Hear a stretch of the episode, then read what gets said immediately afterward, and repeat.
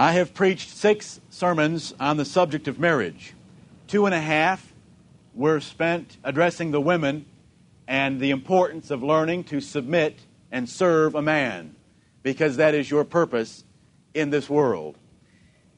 The next two and a half messages were spent addressing the men, teaching and admonishing you men the importance of loving, nourishing, and cherishing your wives. Last Sunday evening was the sixth message in which I covered two rules or recommendations for marriage. And that is, first of all, that women guard against making their children more important than their husbands. It's a very easy trap to fall into and a very dangerous one.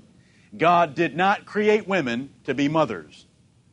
God created women to be wives. To be a mother is a secondary responsibility of the woman.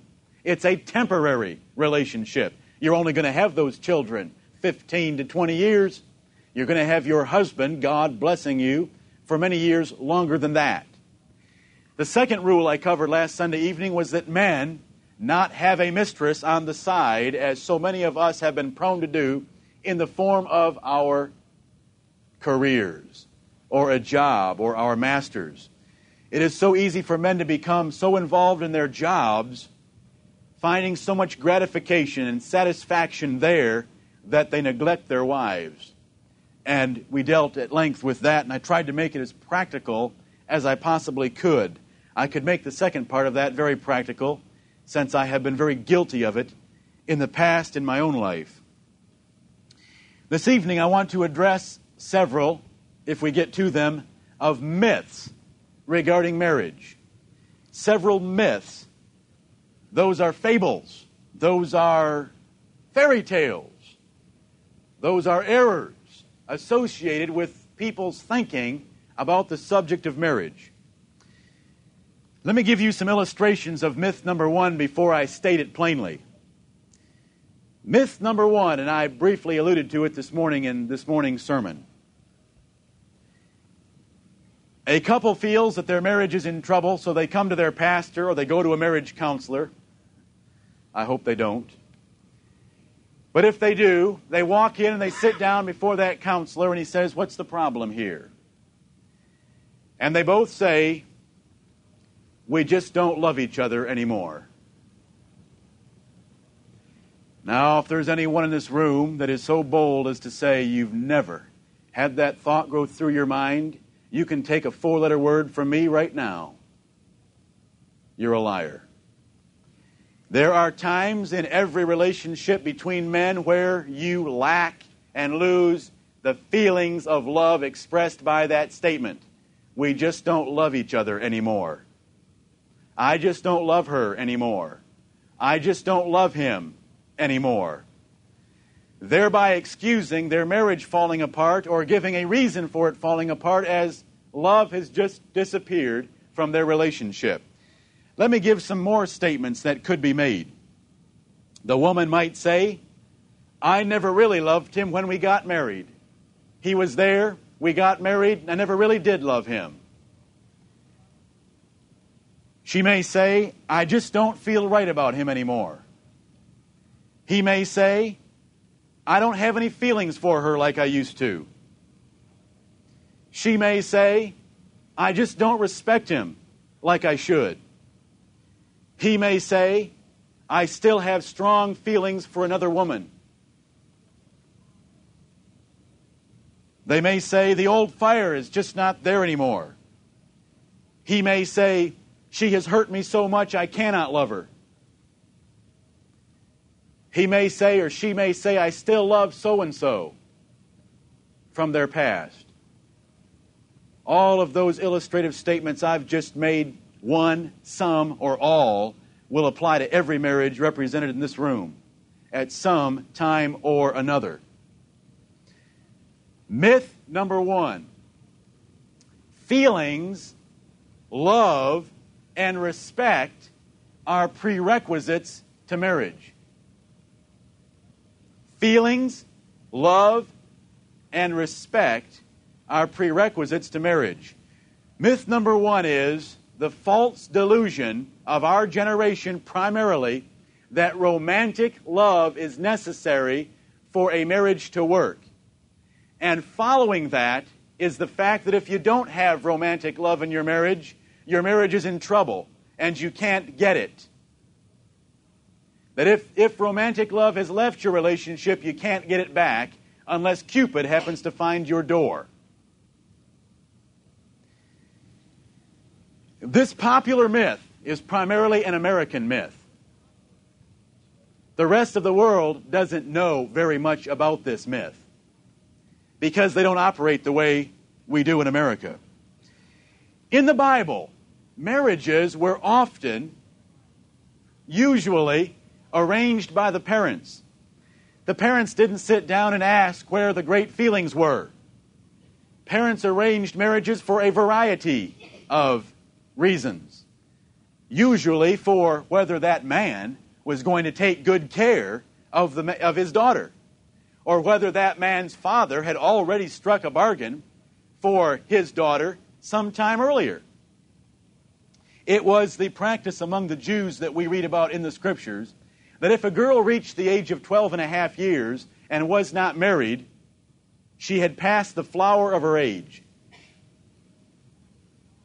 Someone blew it in getting her married. Now, I know that sounds ridiculous and it's a joke in 20th century America because 20 year old women today aren't as capable, nor as responsible, nor as mature as a 12 year old 3,000 years ago. Parents arranged me- marriages and they weren't always worrying about feelings. They weren't always asking about romantic love. They weren't always asking about respect. Those marriages were arranged based on the parents' judgment as to what two parties would work together well. There's more there's a lot of scriptures on this particular point, but let's look at just a couple of them. Let's look at Genesis chapter 24. Genesis chapter 24. Oh, have you ever said to yourself, why don't I love my wife like I used to? Why don't I have the feelings for him like I used to? Have any of you thought I've never really loved my husband like I should? I've never had those strong feelings that other women seem to have. Any of you men ever say to yourself, why do I feel so strongly about someone else that I'm not married to? Genesis chapter 24 is the story of Abraham getting a wife for his son Isaac.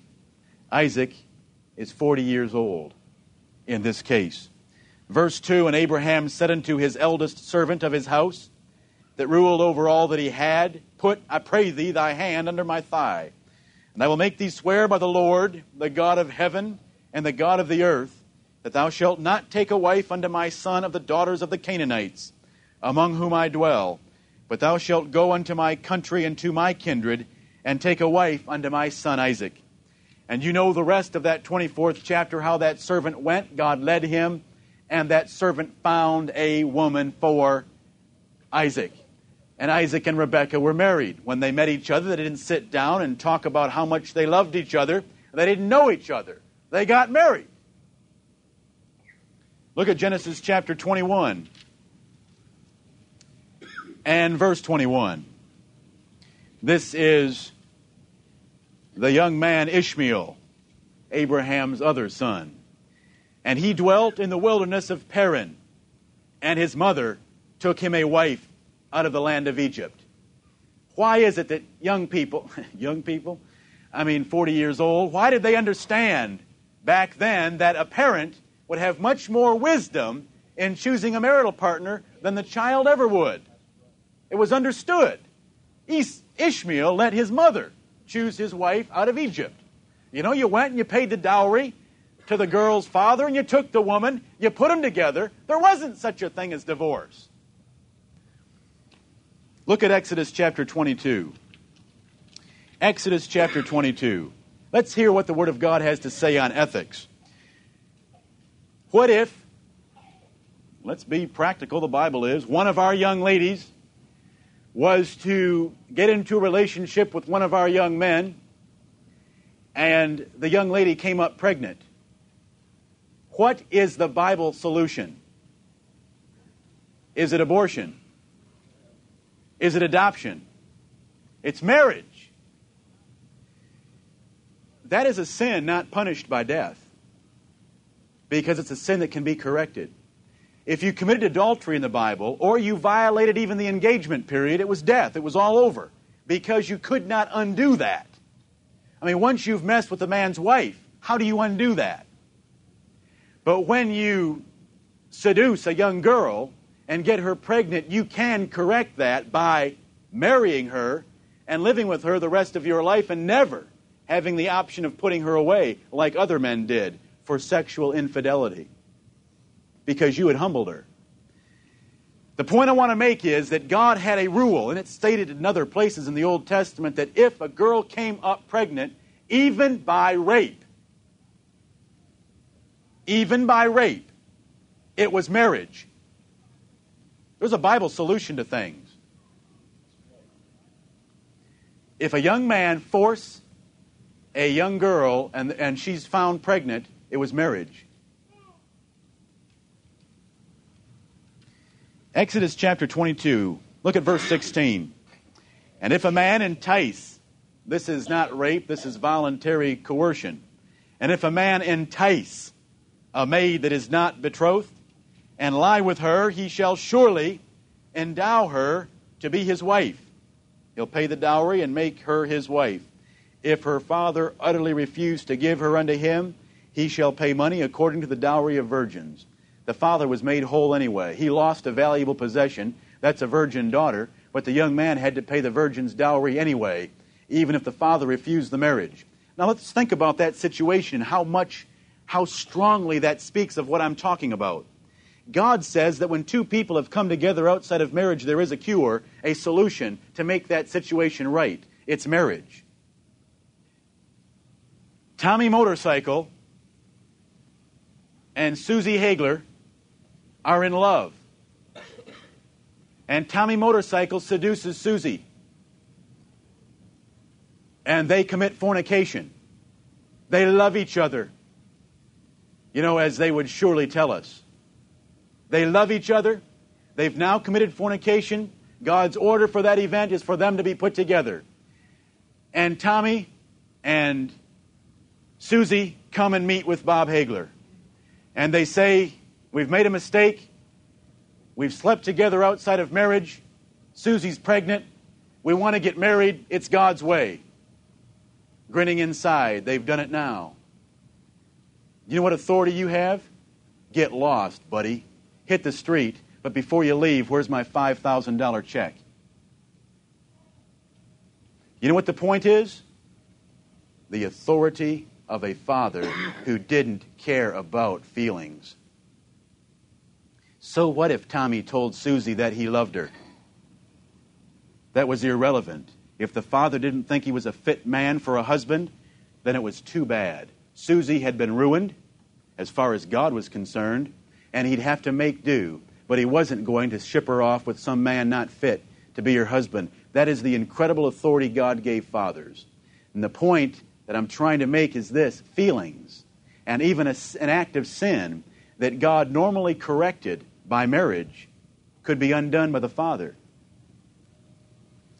Look at 1 Corinthians chapter 7. I'm sure some will argue, well, that was in the days of the Old Testament when men lived in caves and chased rabbits with clubs. That was Neanderthal, prehistoric times. They weren't prehistoric back then. They were very civilized. They had a far better society than we have today. 1 Corinthians chapter 7 verse 36 the apostle Paul writes to New Testament Christians if any man think that he behaveth himself uncomely toward his virgin if she pass the flower of her age and need so require let him do what he will he sinneth not let them marry where's the choice of marriage whose will is involved in verse 36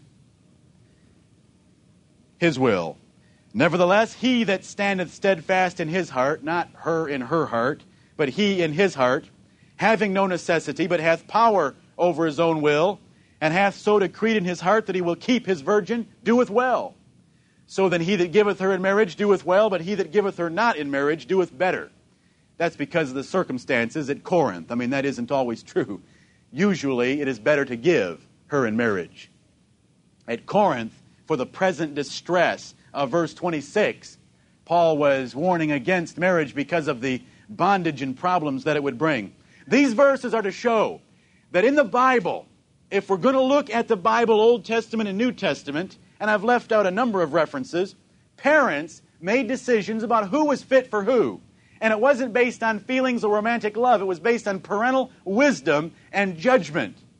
Looking at two young people, whether they were qualified to be a good husband and wife. Most of the world's population still practices that to some degree. Out of the 5 billion people in this planet, 4, 3, 4 billion still practice the same system of putting a man and a woman together in marriage by parental design. American girls and American families promote girls choosing their husbands by infatuation. Now, I want to ask you a question. Let's look at the record. Let's just take a sneak at the record. You go back to a time when men were told, you better take certain care of her, and where girls were told, you better obey and serve him, and they were just thrown together. Boom. Practical relationship. You're going to be my husband for the rest of my life. I'm going to bear you children. You're going to provide food, clothing, and the sexual duty of marriage to me.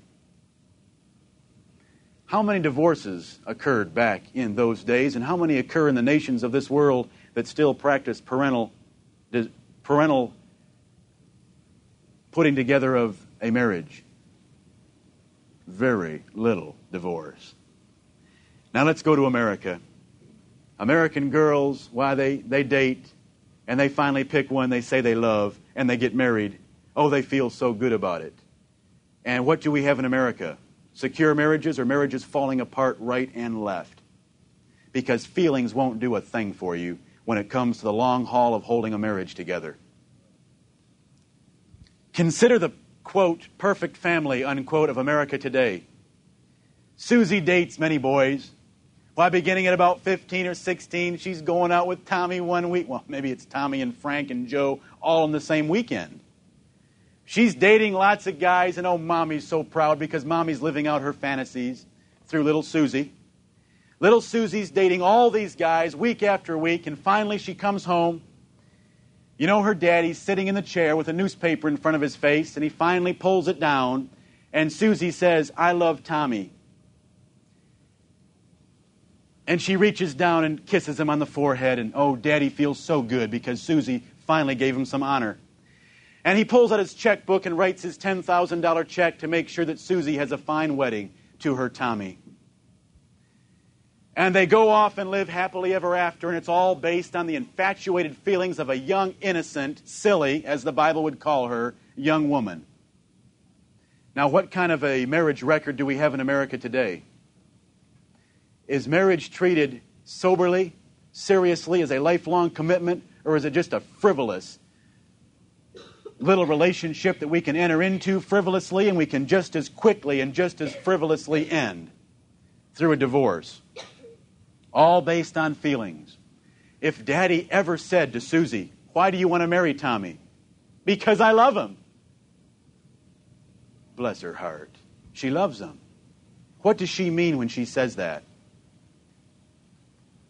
She's going to give me what I, he's going to give me what I want. She's really saying, I lust after him.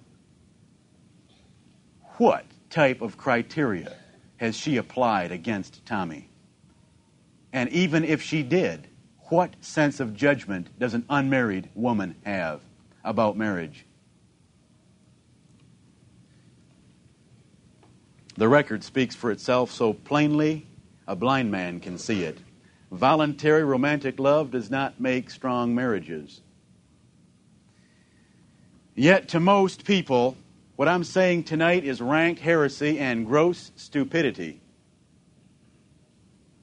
Because men don't fear God any longer, because they're so ignorant of Scripture, because there's little commitment to duty, to talk about things being done the way they were in the Bible is almost impossible because of this infantile generation. It's almost impossible to look at how things were done in the Word of God and even try to think of it happening nowadays because no fear of God, no knowledge of Scripture, and no commitment to duties. There's no sense of responsibility. Listen, a 12 year old girl in Bible times had already worked for six years. She knew what hard labor was about. She knew what menial tasks were all about. She'd clean clothes by scrubbing them between two rocks.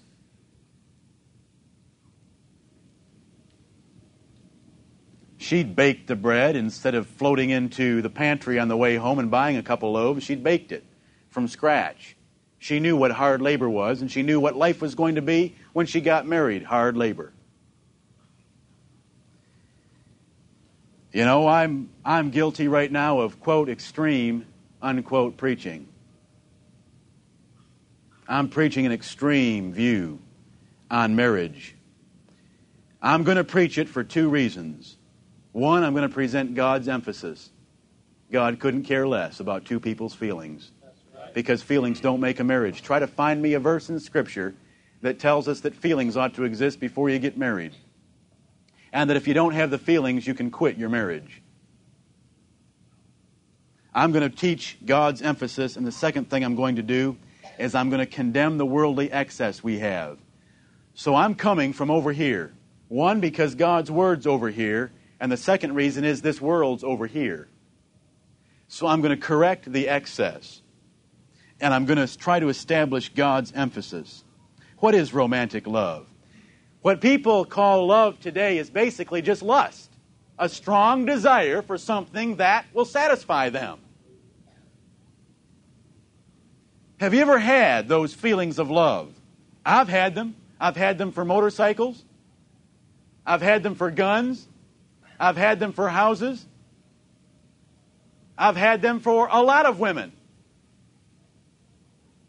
God having mercy on my wretched soul and any man here who's a man knows exactly what I'm talking about.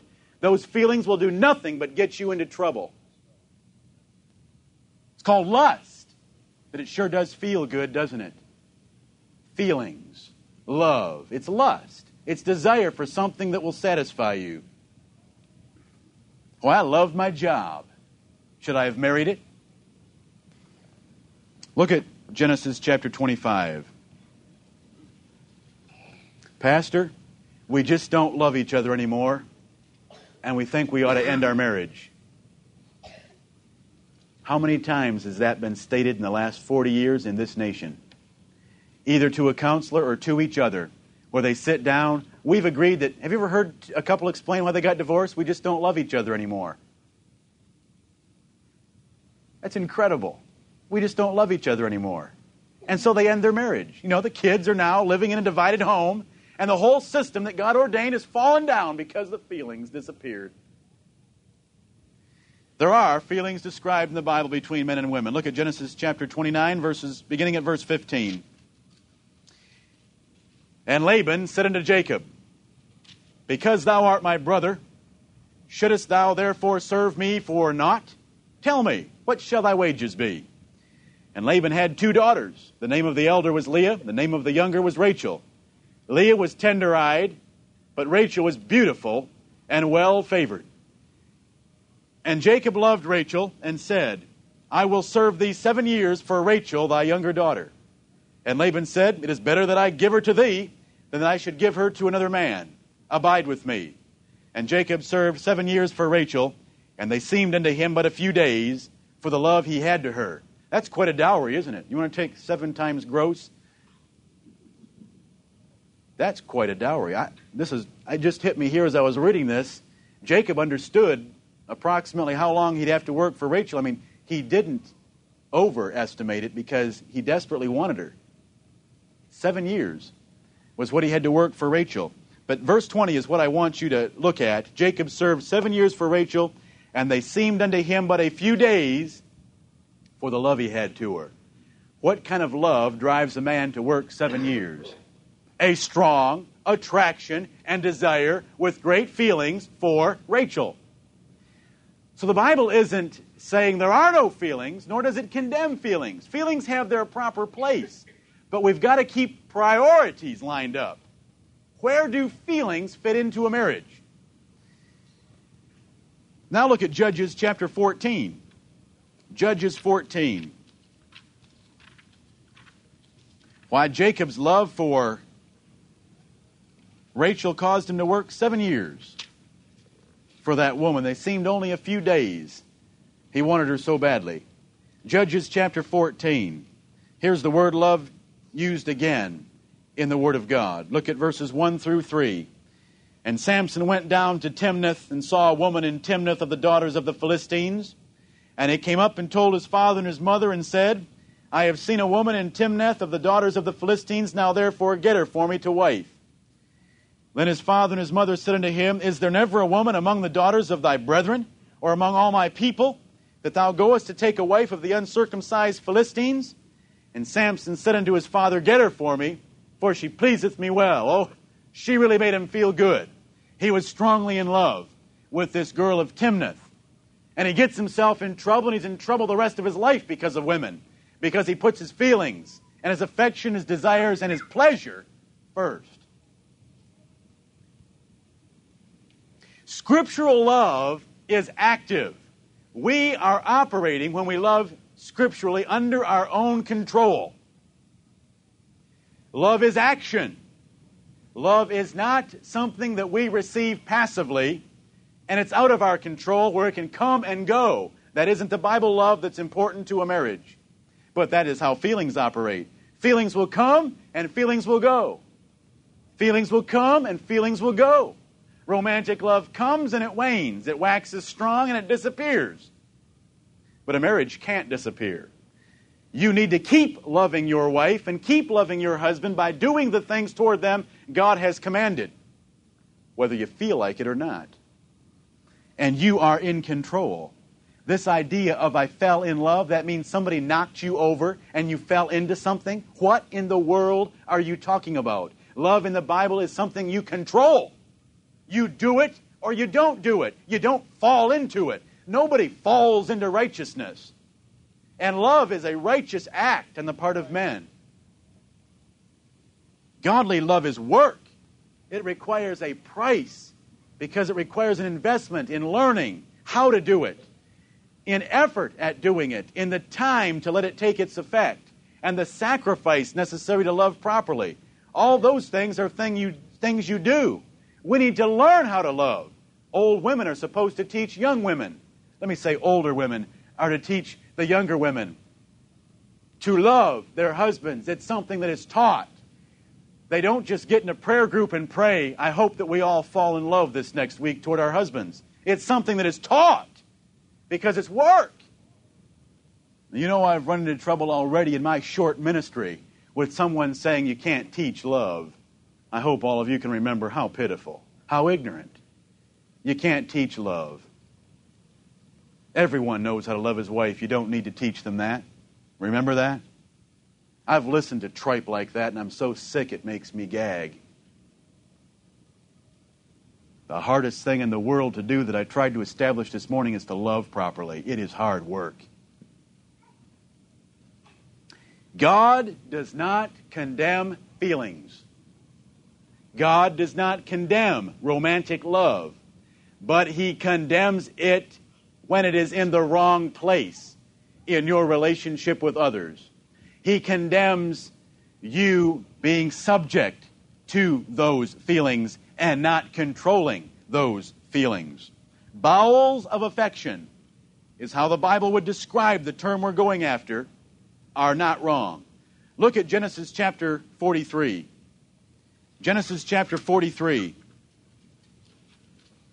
Thanks be to God, He gave us bowels that can turn upside down when we feel good about something because it's a fantastic feeling, isn't it? David Taylor told me this morning that his son used to have a little saying that contained a great deal of wisdom when Dave used to scare him. Kevin used to say back to his father, You hurt my stomach. You know, when someone scares you and you, you go into that moment of terror and fright, where does it grip you? In your bowels. I could say more on that subject, but you know what happened when people get very frightened? as Belshazzar did in a palace one day. It affects you right here in your bowels, literally. I mean, God's Word is not crazy. Those figures of speech sometimes are more literal than we want to admit. But it's very literal. The feeling in the pit of your stomach when he held my hand at the movie. You know, you've heard tripe like that for so long. It's good, but it's not the basis for a marriage. It's not the basis for pursuing a relationship. There's things far above that in God's priority. But let's look at some examples of bowels. Genesis chapter 43 and verse 30. Josh, Joseph is king of Egypt, and his brothers are before him, and Benjamin is with them. Verse 30 And Joseph made haste, for his bowels did yearn upon his brother. And he sought where to weep, and he entered into his chamber and wept there. He was bawling because of what his bowels were doing to him with feeling for his little brother Benjamin. A scriptural example. Jo- Joseph isn't condemned for it because Joseph didn't do anything as a result of those feelings that was wrong. The feelings were great. I mean, if you read a story like Genesis 43, which you're going to do in about two and a half weeks if you're reading through your Bible, it's a great story fantastic story to think of the emotion. Hollywood can't come up with real emotion. You want to talk about emotion? When those brothers realize who's sitting on the throne of Egypt. I mean, that'd be a scene no movies ever matched. For a touching moment. Look at 1 Kings chapter 3. 1 Kings chapter 3. A wise man will understand and use bowels 1 Kings chapter 3. King Solomon is proving his wisdom that God gave him. He has two harlots before him. One child is dead, one is yet alive. They're both claiming to be the mother of the living child. He needs to find out who is the true mother. What does he rely on? Bowels. 1 Kings 3:26. Let's get verse 25. We can't miss that. And the king said, "Divide the living child in two and give half to the one and half to the other." What wisdom! Then spake the woman whose the living child was unto the king, for her bowels yearned upon her son. And she said, O my lord, give her the living child, and in no wise slay it. But the other said, Let it be neither mine nor thine, but divide it. What woman is going to say, Cut my kid in half so I can take home half of it? Isn't that slick? God gave us the rest of 1 Kings 3, the first part's the vision that Solomon had that God said, I'm going to give you wisdom. The second half is what kind of wisdom he had. But notice what he appealed to the natural bowels that a mother has for her children. Are those bowels that a mother has for her children good? Yes, they are. Do they drive that mother to do unheard of things many times for their children? Yes. Can those feelings lead a woman astray so that she sins against God in being a good mother? Definitely. Withhold not the rod. What are mothers prone to do? Withhold the rod because of their bowels. They don't like to hear their child crying. So the feelings can lead them into sin, or the feelings can propel them into righteousness. That is the whole issue. What do we have to do with feelings? keep them under lock and key, and place, put them in their proper place. Look at Song of Solomon, chapter 5. Solomon's Song, chapter 5. It's amazing. You know, every generation thinks we've stumbled on something new our parents, our grandparents, they didn't know anything about feelings or love like we do. Let's go back 3,000 years and see if the Song of Solomon can describe anything that happened to young people today. Song of Solomon, chapter 5 and verse 4. This is the woman speaking. My beloved put in his hand by the hole of the door. She was in her room.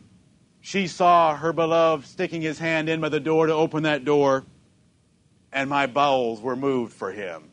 I mean, this is a marriage relationship between a man and his wife, and she's describing the effect simply the sight of his hand entering her room brought to him, brought to her.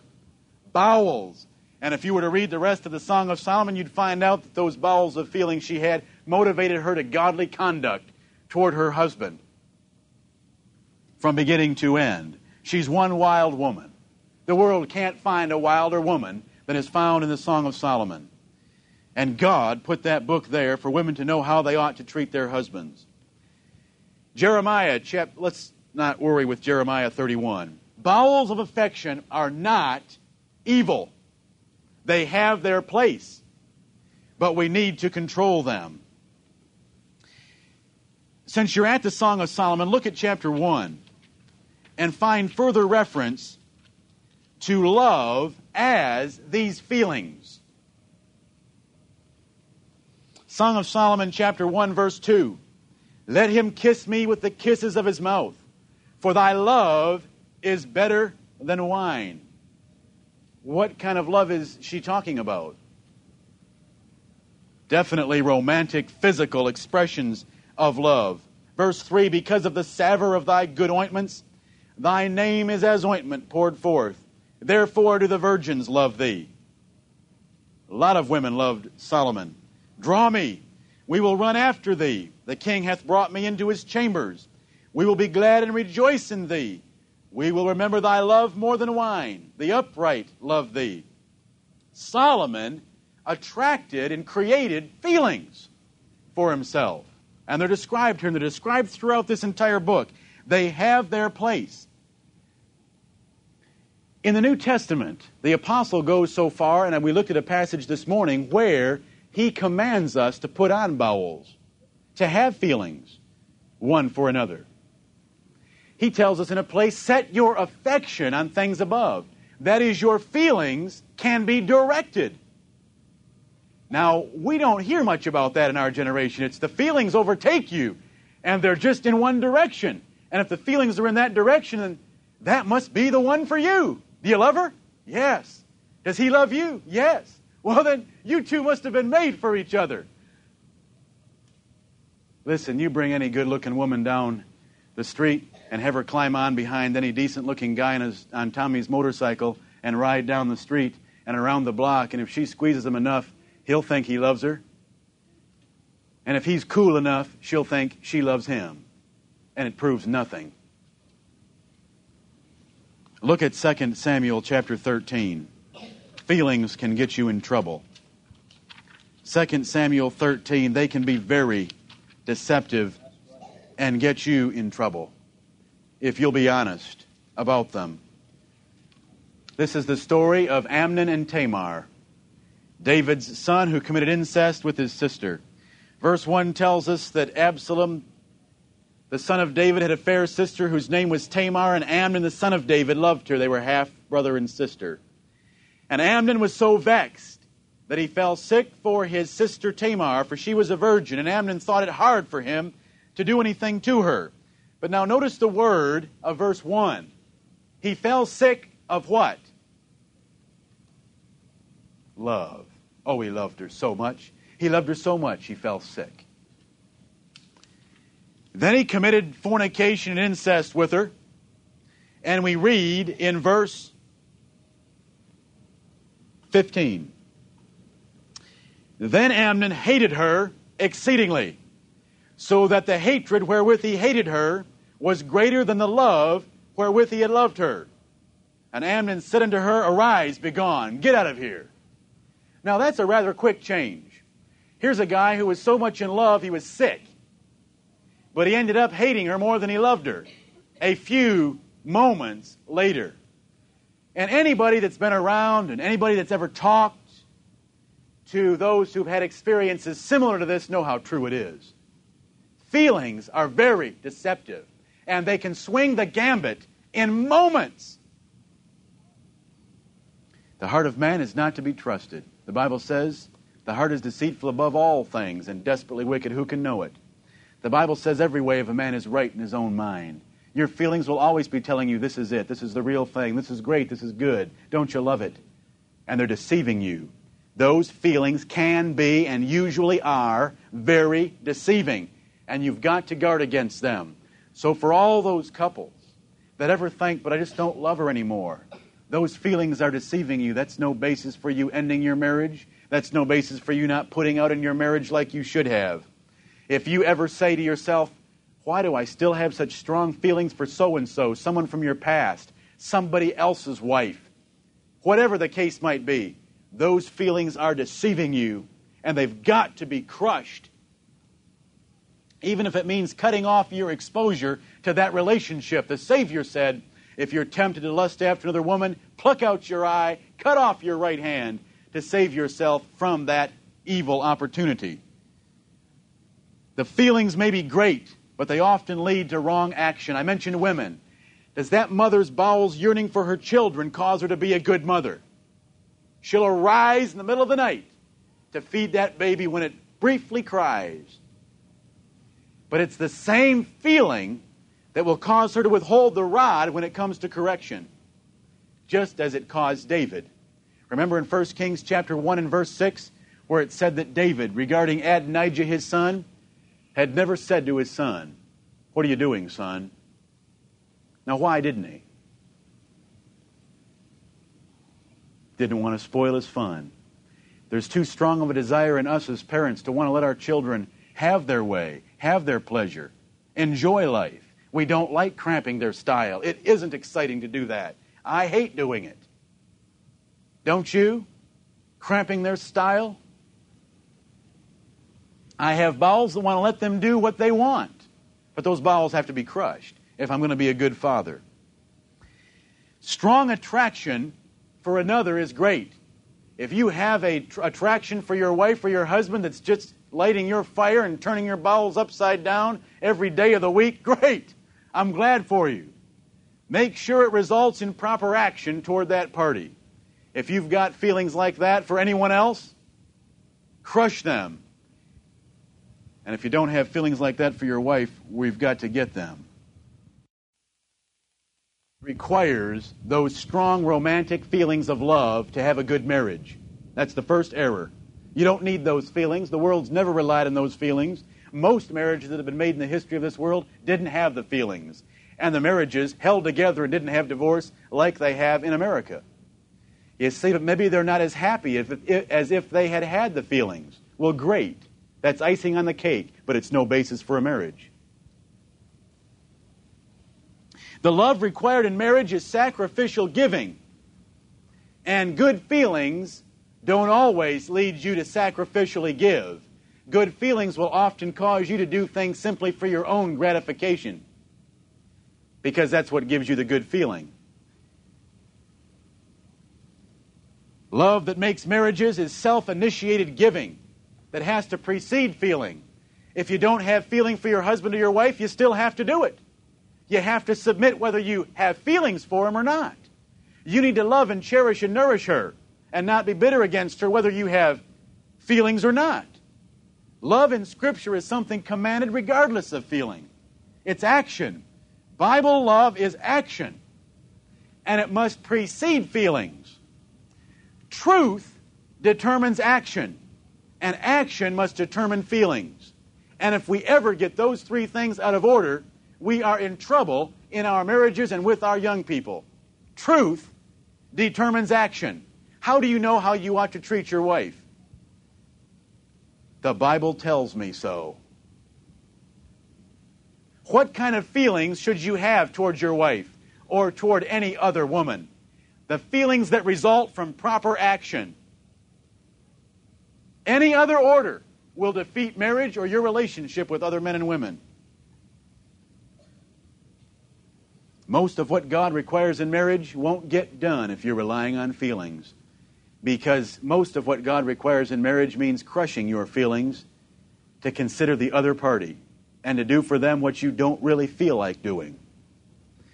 The second great error that's made with this myth is that such feelings cannot be created. And if you're in a marriage where the feelings of love and the romantic love have waned or they've disappeared, you're stuck with a hopeless case the rest of your life where you'll never be able to get those feelings back. That is another error the Bible tells us that they can be controlled. And when a couple comes and says, We just don't love each other anymore, They violated the first error by thinking that has anything to do with their marriage. So what? So what if you don't love each other anymore? Love him anyway. Love her anyway. That's the simple advice. Do what God says. What the Word of God says, do it.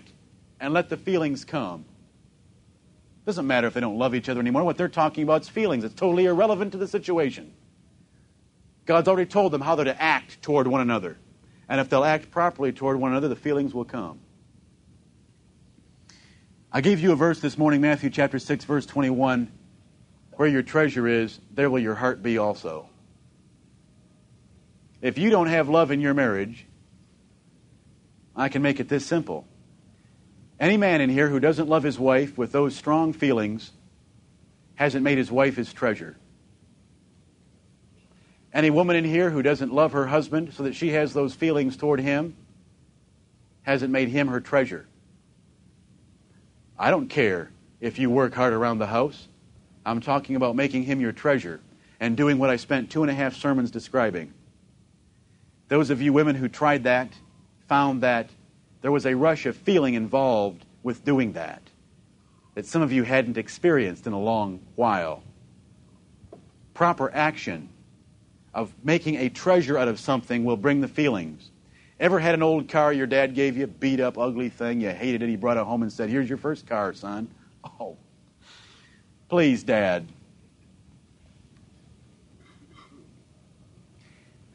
Then you put new tires on the car. That helped. Some new tires all the way around, new rubber, looked like a different car.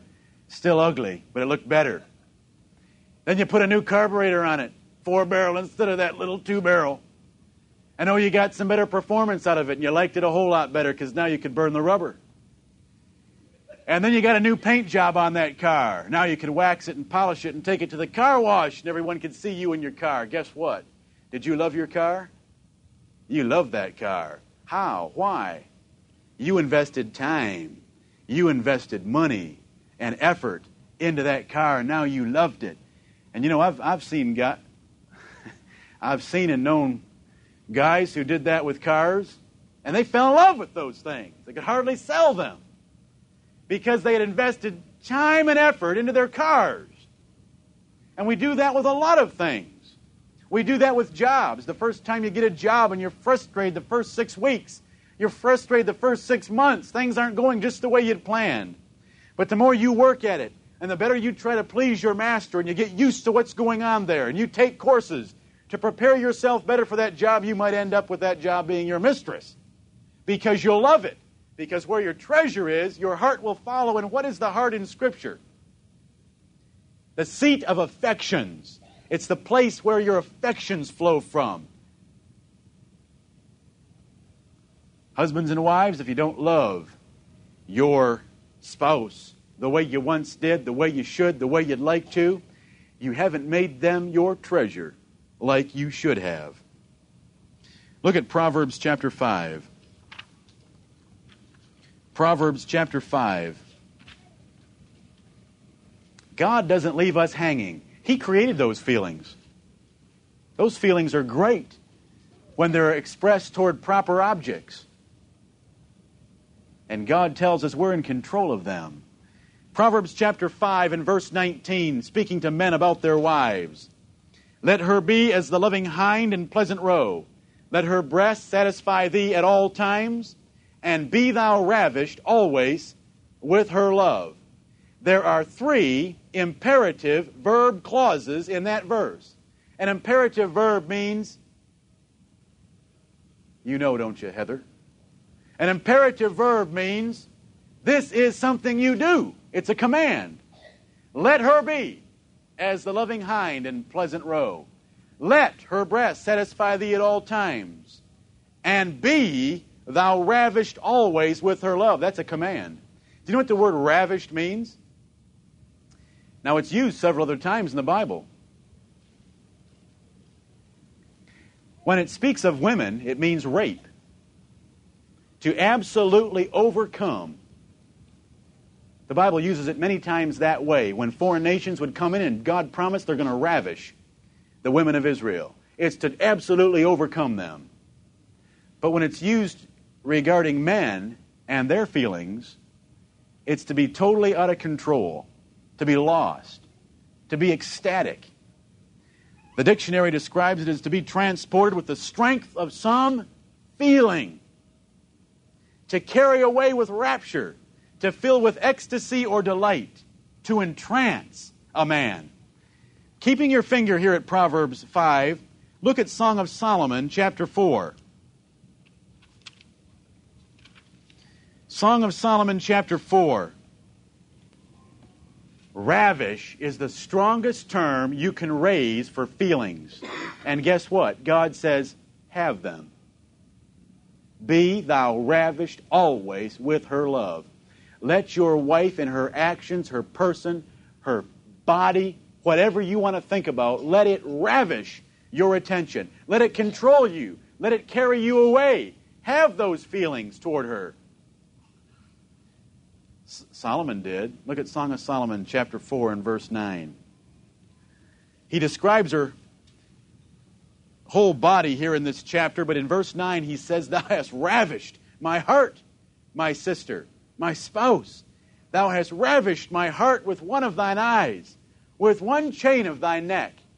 Why, he's just talking about a little bit about her.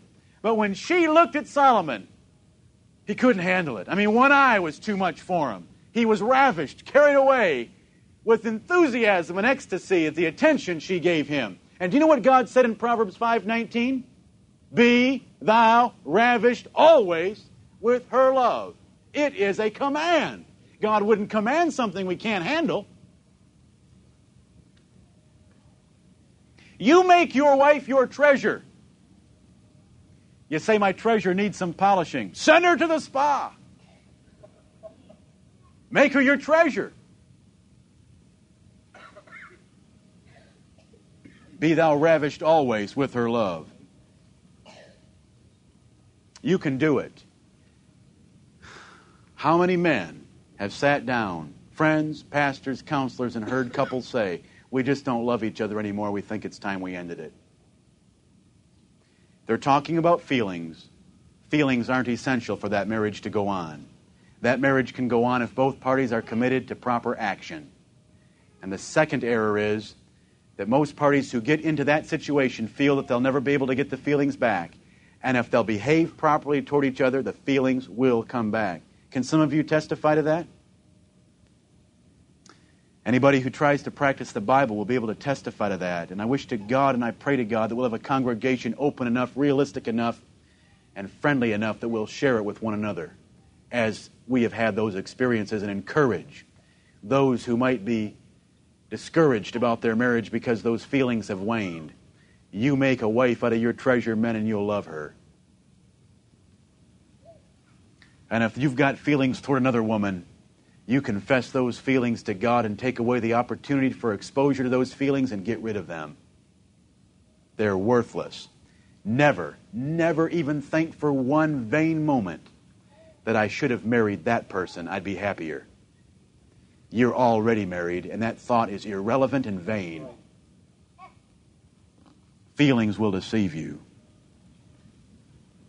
Fathers, I hope you remember some of this when your daughter comes to you and tells you about how much she loves Tommy because he's got a new Harley. And I hope as we have occasion to help one another and we see marriages that have slipped in that way, that we can encourage people to get back, we can encourage men and women to get back those feelings. It can happen between children and parents, parents and their children. You invest in your treasure and you'll love it. God will give you the feelings to accompany your obedience. What a fantastic deal God's made for his children.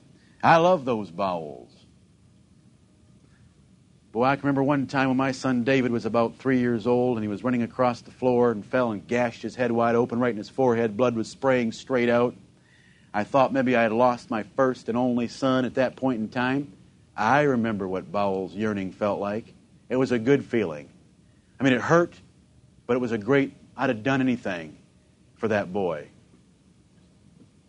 Those feelings are good. We want to keep them, we want to maximize them and we especially need them in marriages. All those questions I began with, or those statements I began with when I started this point, Aren't those true? We just don't love each other anymore. I still love so and so. I don't have feelings for him like I used to. I don't respect him anymore. God doesn't really care. He says, Get busy doing what I've said to do towards your spouse, and I'll give you the feelings. Not a bad arrangement. Myth number two is very similar. Myth number two, and I want to deal with it this evening because it's so closely related. What do most merit, what do most divorce decrees state today?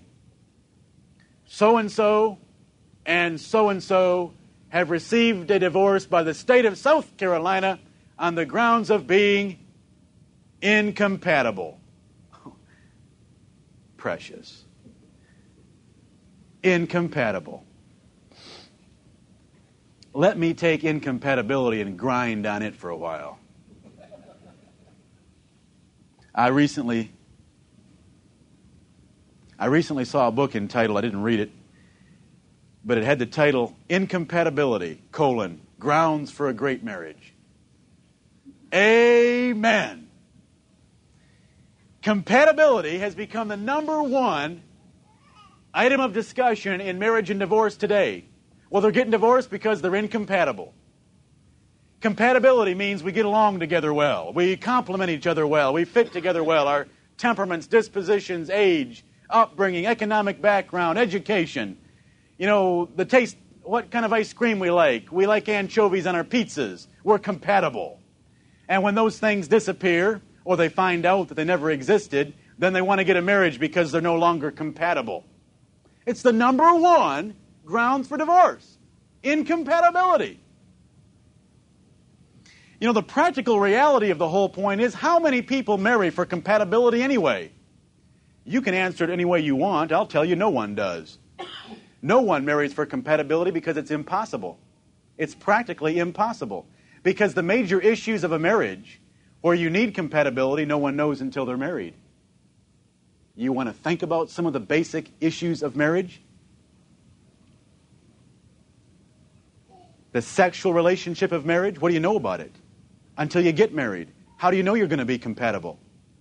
The world's got an answer for that, don't they? They live together for a year or two to see if we're compatible sexually. It's impossible to marry on compatibility unless you want to measure compatibility by anchovies on your pizza. The major issues of marriage submitting to a man who's being obnoxious, most men aren't very obnoxious before they get married. They know they better not be, or they'll be looking for a new one. How do you know until you get married? Compatibility. Compatibility requires intimate knowledge of a person. Intimate knowledge of a person. And it requires time for proving a person. Guess what? Dating doesn't provide either of those. Dating, everyone's always on their best behavior for a short period of time Oh, she looks so pretty. We're compatible. She's beautiful and I'm handsome. Wait till they wake up on their honeymoon. Wait till she's had the flu. Wait till she's got two kids running her ragged. How compatible will they be? Divorced on the grounds of incompatibility. What grounds does the Bible give? Adultery, and desertion. Death isn't divorce, but death does free a person from marriage. Adultery and desertion. God doesn't have much to say about compatibility. In fact, He doesn't have anything to say about compatibility. It is impossible for sinners to be compatible in any meaningful way. It is, it, it is patently impossible for two sinners to be compatible in any meaningful way. I don't have time to give you the 10 references proving this point. Let me just remind you of what we covered this morning when I covered that love is the greatest grace because by nature we are all hateful and hating one another. By nature we are the opposite of compatible with anyone because by nature we are grossly and unreasonably selfish and proud. Now you give me two people that by nature are grossly and unreasonably selfish and proud and tell me how in the world can they be compatible? You say, but I've seen worldlings get along well in their marriages. Oh, sure. Why do you think a husband will treat his wife in certain ways? To get certain things out of her because he's selfish and proud. Why do you think the wife will knuckle sometimes to get certain things out of her husband? It becomes a political game. They're not compatible. By nature, we are not compatible. We're haters. To become lovers takes the grace of God. I'm talking about in any meaningful way. Compatibility is something we have to work at the rest of our lives. Compatibility is work. How do two people get married and become compatible? But by learning to adjust to each other. And the only way that two people will adjust to each other in a meaningful way is by having an authority higher than both of them outside the marriage, requiring both of them to make the necessary adjustments and that will result in compatibility. You can't find two people on this planet that are compatible and will have a good marriage by nature.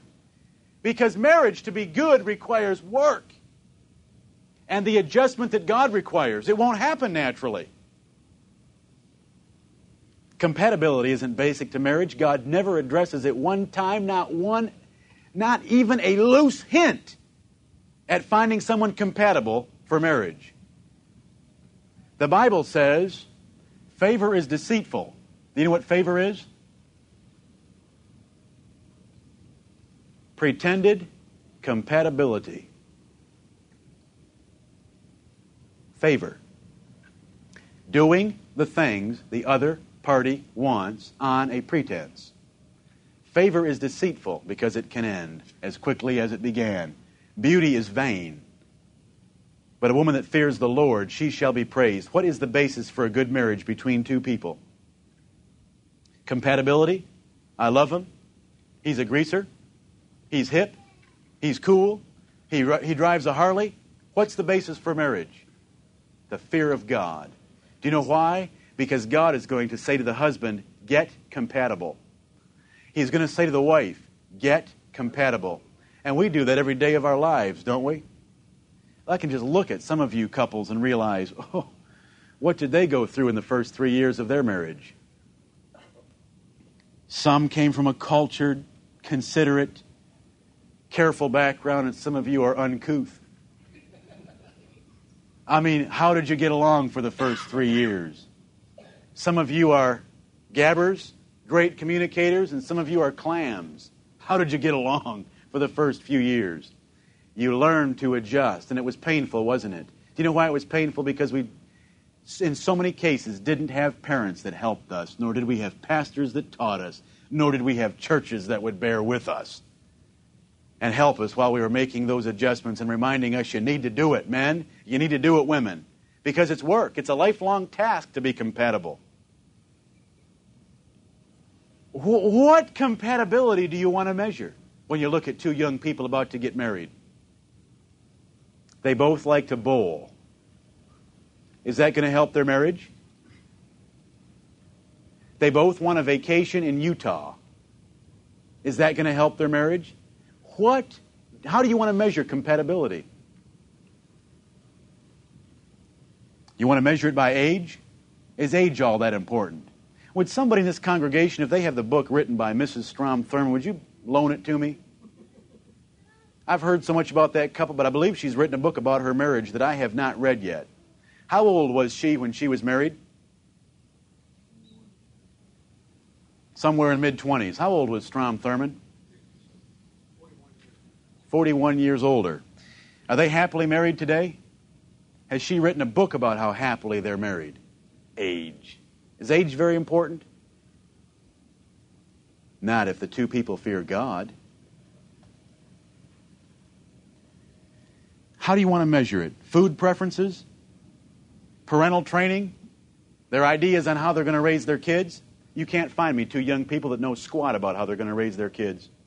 They don't know yet. They haven't been there yet. I've heard so many young, young married couples before they had kids talk about what kind of parents they were going to be, and as soon as the kids came along, you realize the bowels are a lot stronger than the mind. I've seen that so many times. Don't Don't tell me two kids can sit down and talk about how they're going to raise their kids and find compatibility unless there is a cure. The one issue they talk about is do you fear God and love His Word? And they're going to be compatible on the issue of child training because the Bible's going to dictate to both of them how they're going to behave. How many of you talked about whether you'd leave your dirty clothes in the middle of the living the bedroom floor or not before you got married? Isn't that an issue that bothers many of us? And you don't know whether it's my wife that bothers me or me that bothers my wife. Those are issues that we have to adjust as we get married. But bef- how many kids go on dates to Six Flags and talk about where do you leave your dirty clothes? They don't. Parents need to be thinking about some things like that and instilling in their children that your marriage will work if you submit to the Word of God. How much compatibility did you choose with your parents? Now let's just think about it for a minute. You know, the, it's a rage today. You got to be compatible to have a good marriage. You got to be compatible before you get married. Incompatibility is a great ground for divorce. Let's think about that for a few minutes in the other relationships. How much compatibility did you prove out before you were born to your parents? Did you like their temperament before you were born? Did you agree that your temperament would fit well with theirs? And that their ideas on, parent, on child training would fit well with your ambitions as a child? God never asked. Do you know what God said? Children, obey your parents.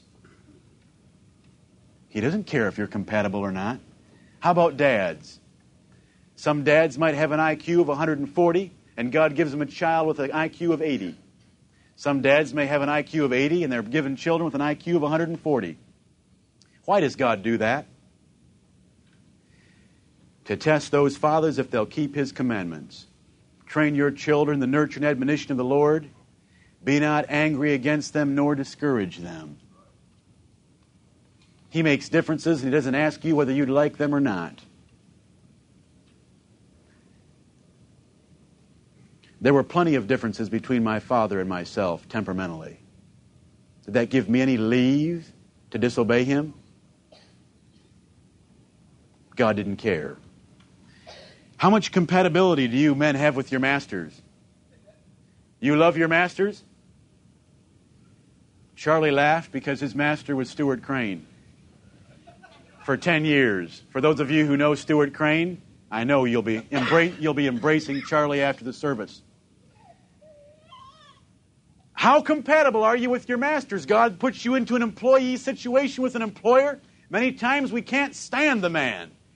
Every, almost every decision he makes, you're grinding underneath it because you'd like to make it differently. You don't think he knows what he's talking about, what he's doing.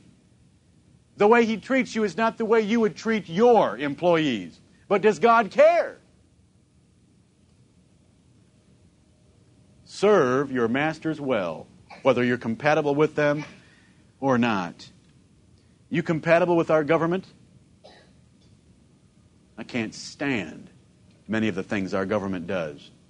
Does that give me any grounds for civil disobedience? No. And the last one, what compatibility do you have with your pastor?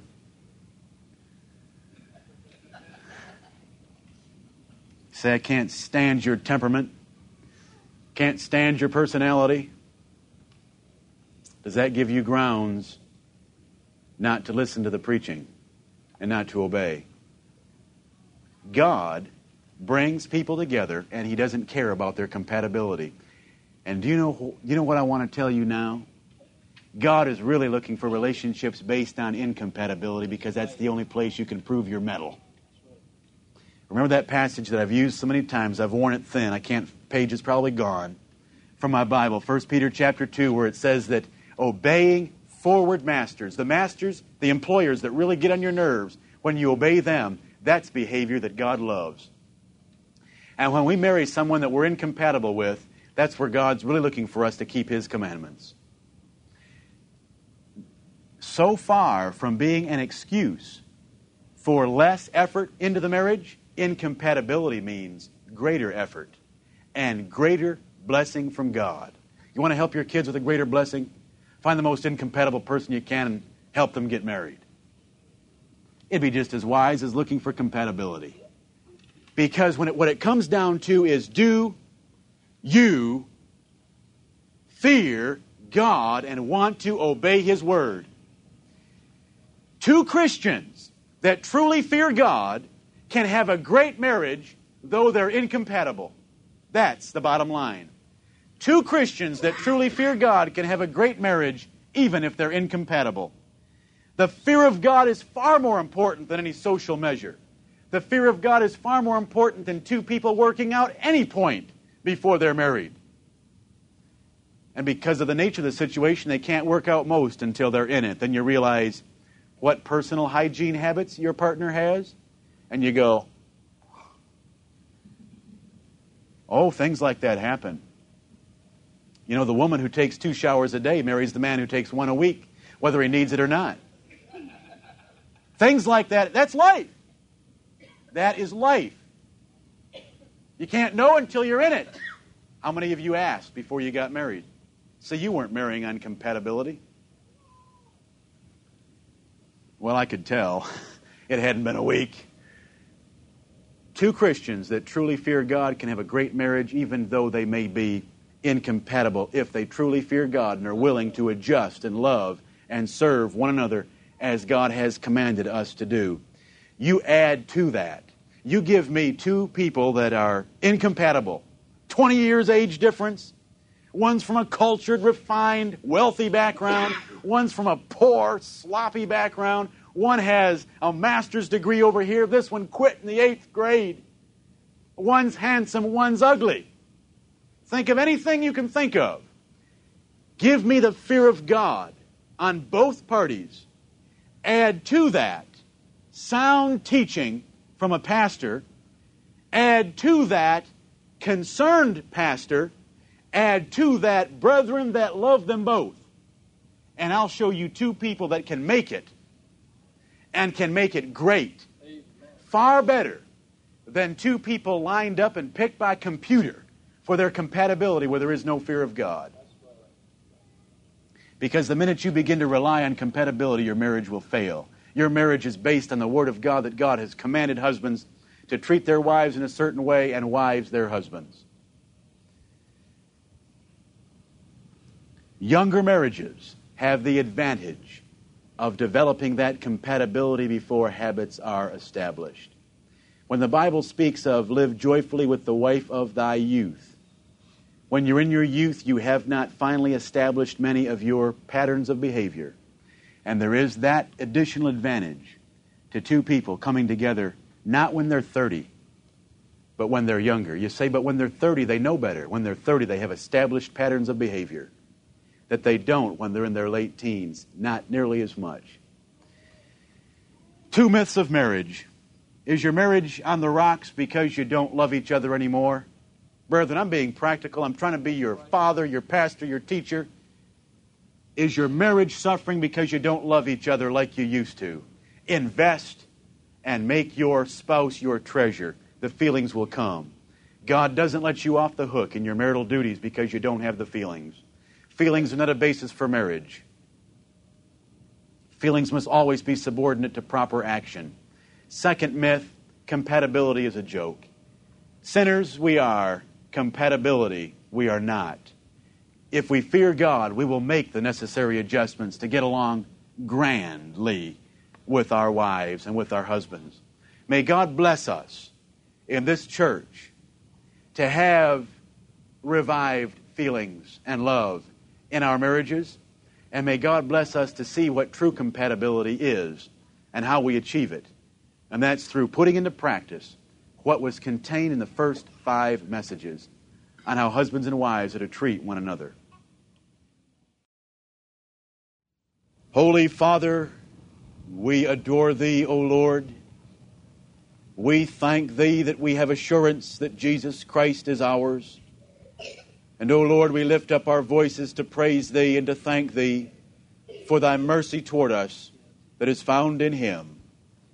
And, O Lord, visions of rapturous delight do burst on our sight as we look at those things which are not seen rather than the things that are seen. We thank thee for thy glorious word. We are here assembled together in one place to hear all things commanded us of thee. Bless us, O Lord, to hear, to understand, to remember, and to do the things that we hear. Forgive us where we have not done what we have heard. Forgive us where we have failed in the past. Forgive us, O Lord, for our bent to sinning and the sinfulness that rages within our hearts.